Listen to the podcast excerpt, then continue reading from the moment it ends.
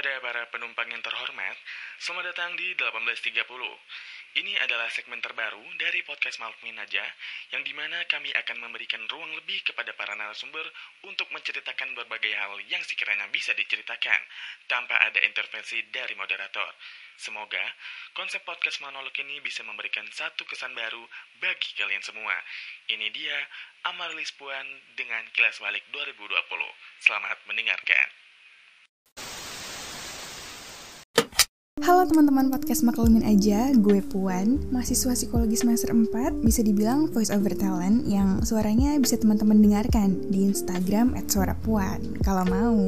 Terus gue juga bisa dibilang content creator, content writer, graphic designer sekaligus salah satu founder dari platform @siaranpsikologi. Udah deh ya perkenalannya, kepanjangan. Dan FYI, gue merekam ini saat pandemi. Ya pastilah ya. Pandemi udah menjadi bagian dari diri kita sejak 2020. Udah setahun lebih malah. Dan kalau ngomongin pandemi, kayaknya kita bawaannya bete dan emosinya negatif aja. Bener gak sih? Kalau gue sih gitu ya. Tapi kalau boleh mundur sebentar, gue mau ngajak lo untuk kilas balik dari Januari sampai Desember 2020. Januari sampai Februari, dunia kayaknya masih adem ayem aja ya. Walaupun emang sih udah ada tuh virus, tapi belum nyampe ke Indonesia. Gue sendiri di waktu-waktu ini masih liburan ke Bali tentunya, karena selain tempat favorit gue di sana, teman-teman gue juga banyak di Bali. Gue sempat kuliah di salah satu PTN di Bali waktu 2018, tapi cuma sebentar karena satu dan lain hal. Lalu gue lanjut ambil SBM PTN lagi di tahun depannya dan kuliah di Jakarta deh sekarang. Setelah itu sampailah kita pada bulan ternyebelin, yaitu bulan Maret. 2 minggu pertama gue masih kuliah tuh tatap muka. Terus tepatnya 17 Maret ada pengumuman dari kampus kalau perkuliahan bakal diliburkan 2 minggu. Gue lupa sih diliburkan atau diganti menjadi kuliah dalam jaringan atau online. Tapi boro-boro libur 2 minggu, malah jadinya setahun ya kan? Lebih bahkan sampai sekarang. Waktu 4 bulan pertama lockdown, stres bangetnya sih. Maret sampai Juni, itu tuh kayak isinya cuman pandemi.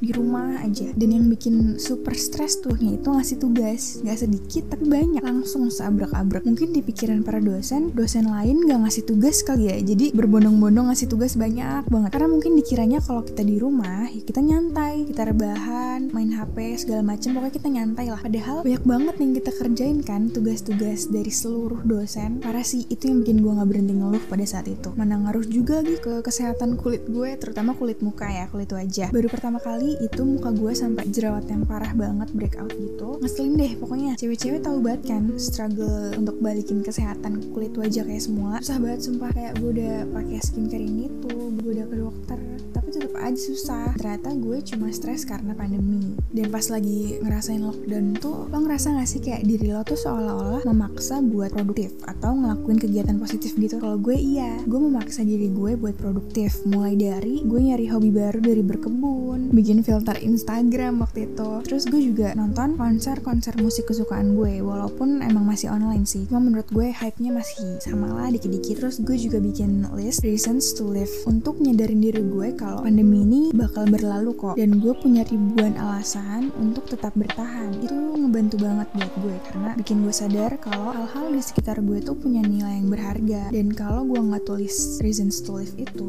mungkin gue nggak nyadar kalau ternyata banyak loh alasan untuk tetap bertahan gitu. Terus di tahun 2020 juga gue mulai kenal sama dunia voice over atau VO, dan gue inget banget nih tahun 2020 tuh waktu-waktu dimana kita aktif banget ikut webinar segala macem. Bener gak sih? Kalau gue sih gitu ya, karena udah gak tahu lagi nih mau ngapain. Jadi kayak mumpung cuma diem aja depan laptop, sekaligus mantengin pembahasan yang menurut kita menarik. Udah gitu dapat sertifikat juga, jadi kayak ya udah kenapa enggak. Dan pada bulan Juni pada ngerasa juga gak kalau di bulan ini tuh mulai banyak yang keluar rumah selain untuk keperluan pokok kayak beli makanan atau belanja bulanan. Gue ngerasanya sih, dan gue ngeliatnya beberapa kafe-kafe tuh udah banyak yang buka. Terus ada juga yang udah berani ngumpul-ngumpul sama teman-temannya, bahkan ada yang sampai viral gitu kan gara-gara dia foto rame-rame di kafe, nggak pakai masker dan nggak jaga jarak waktu itu. Dan pada bulan Juni juga kita sempat heboh sedih karena pertama kali puasa dan lebaran di rumah aja, nggak boleh mudik, nggak bisa ketemu saudara-saudara, nggak bisa ketemu keluarga. Gue ikut sedih sih sama teman-teman kampus gue yang anak rantau. Mereka tuh nge-stuck di kosan, nggak bisa balik, nggak Pernah kebayang gak sih dalam hidup lo akan melalui fase lebaran dan silaturahim dari laptop video call rame-rame sama keluarga besar yang biasanya tuh lo ke rumah, nyiterin rumah saudara-saudara lo, terus yaudah tatap muka lo, salam-salaman, lo makan opor,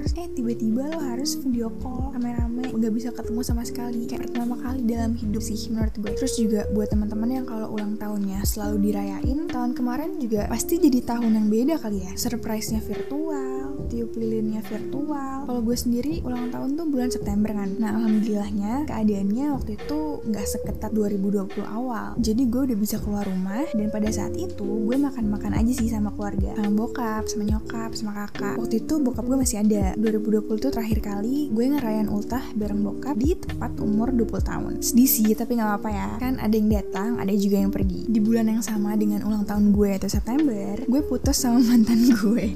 Sumpah pahit banget sih, karena gue putus tuh kan September akhir ya. Dan 2 minggu setelahnya, yaitu Oktober tanggal 9, bokap gue meninggal. Mulai dari sini sih gue ngerasa ini titik balik gue gitu. Gue kehilangan sekaligus 2 laki-laki yang ada di hidup gue, yang sosoknya tuh punya dampak sungguh besar. Ya iya dong, gimana enggak. Satunya mantan gue yang waktu itu kayak udah setahunan lebih pacaran gitu, dan satu lagi bokap gue. Gue gak bisa deskripsiin rasanya gimana, karena gue ngerasa itu bener-bener kayak bencana, kayak badai yang gak pernah gue sangka sebelumnya. Gue masih berduka selama 3 bulan setelahnya, dari Oktober sampai Desember, masih dalam masa penyembuhan, bahkan sampai sekarang sih sebenarnya. Tapi gue nggak diem aja dan gue nggak meratapi keterpurukan gue. Gue ngelakuin banyak hal untuk sembuh dan bangkit dari semua itu, kayak gue nulis, gue nekunin hobi-hobi gue, itu yang jadi media gue buat nyalurin emosi-emosi itu semua, emosi-emosi negatif sih lebih tepatnya. Intinya 2020 itu not so bad, tapi nggak bisa dibilang good juga, nggak banget malah ya kan. Gue mau ngambil sisi positifnya aja sih, karena pandemi di tahun itu gue jadi punya banyak waktu bareng keluarga, bareng bokap gue tentunya. Gue ngerasa seakan-akan gue diberi waktu untuk yang pertama dan terakhir ngerasain berbulan-bulan ngestak di rumah, di lockdown sekeluarga, untuk bisa quality time bersama-sama gitu. Karena takdir nih udah bilang nih, seolah-olah ya, bokap lo tuh sebentar lagi di tahun yang sama bakal gak ada, jadi lo harusnya nikmatin nih masa-masa ini gitu. Gue mikirnya gitu, love hate relationship banget sih gue sama corona dan 2020 asli. Kalau gak pandemi ya misalnya, gue yakin sih gue lebih milih untuk sering main sama teman-teman, pacaran juga tentunya walaupun sekarang udah gak ada. Terus gue juga kayaknya bakal banyakin me time, pokoknya segala aktivitas yang gak di rumah deh. Jarang interaksi sama orang rumah, terutama bokap, dan segala aktivitas lainnya. Tahun 2020 tuh tahun yang maksa kita buat berubah, gue ngerasanya sih gitu. Tahun yang penting walaupun banyak luka di sana. Barangkali tahun yang isinya hal-hal gak pernah kita bayangin itu adalah tahun yang selama ini kita tunggu untuk suatu perubahan yang baik. Karena gue percaya di tiap-tiap perjuangan akan selalu ada jalan keluar, dan semua struggle yang kita lakuin kemarin-kemarin itu secara gak sadar bikin kita berkembang dengan baik. Semoga teman-teman semua yang masih dengerin gue ngomong sendiri sampai detik ini segera bisa ngelihat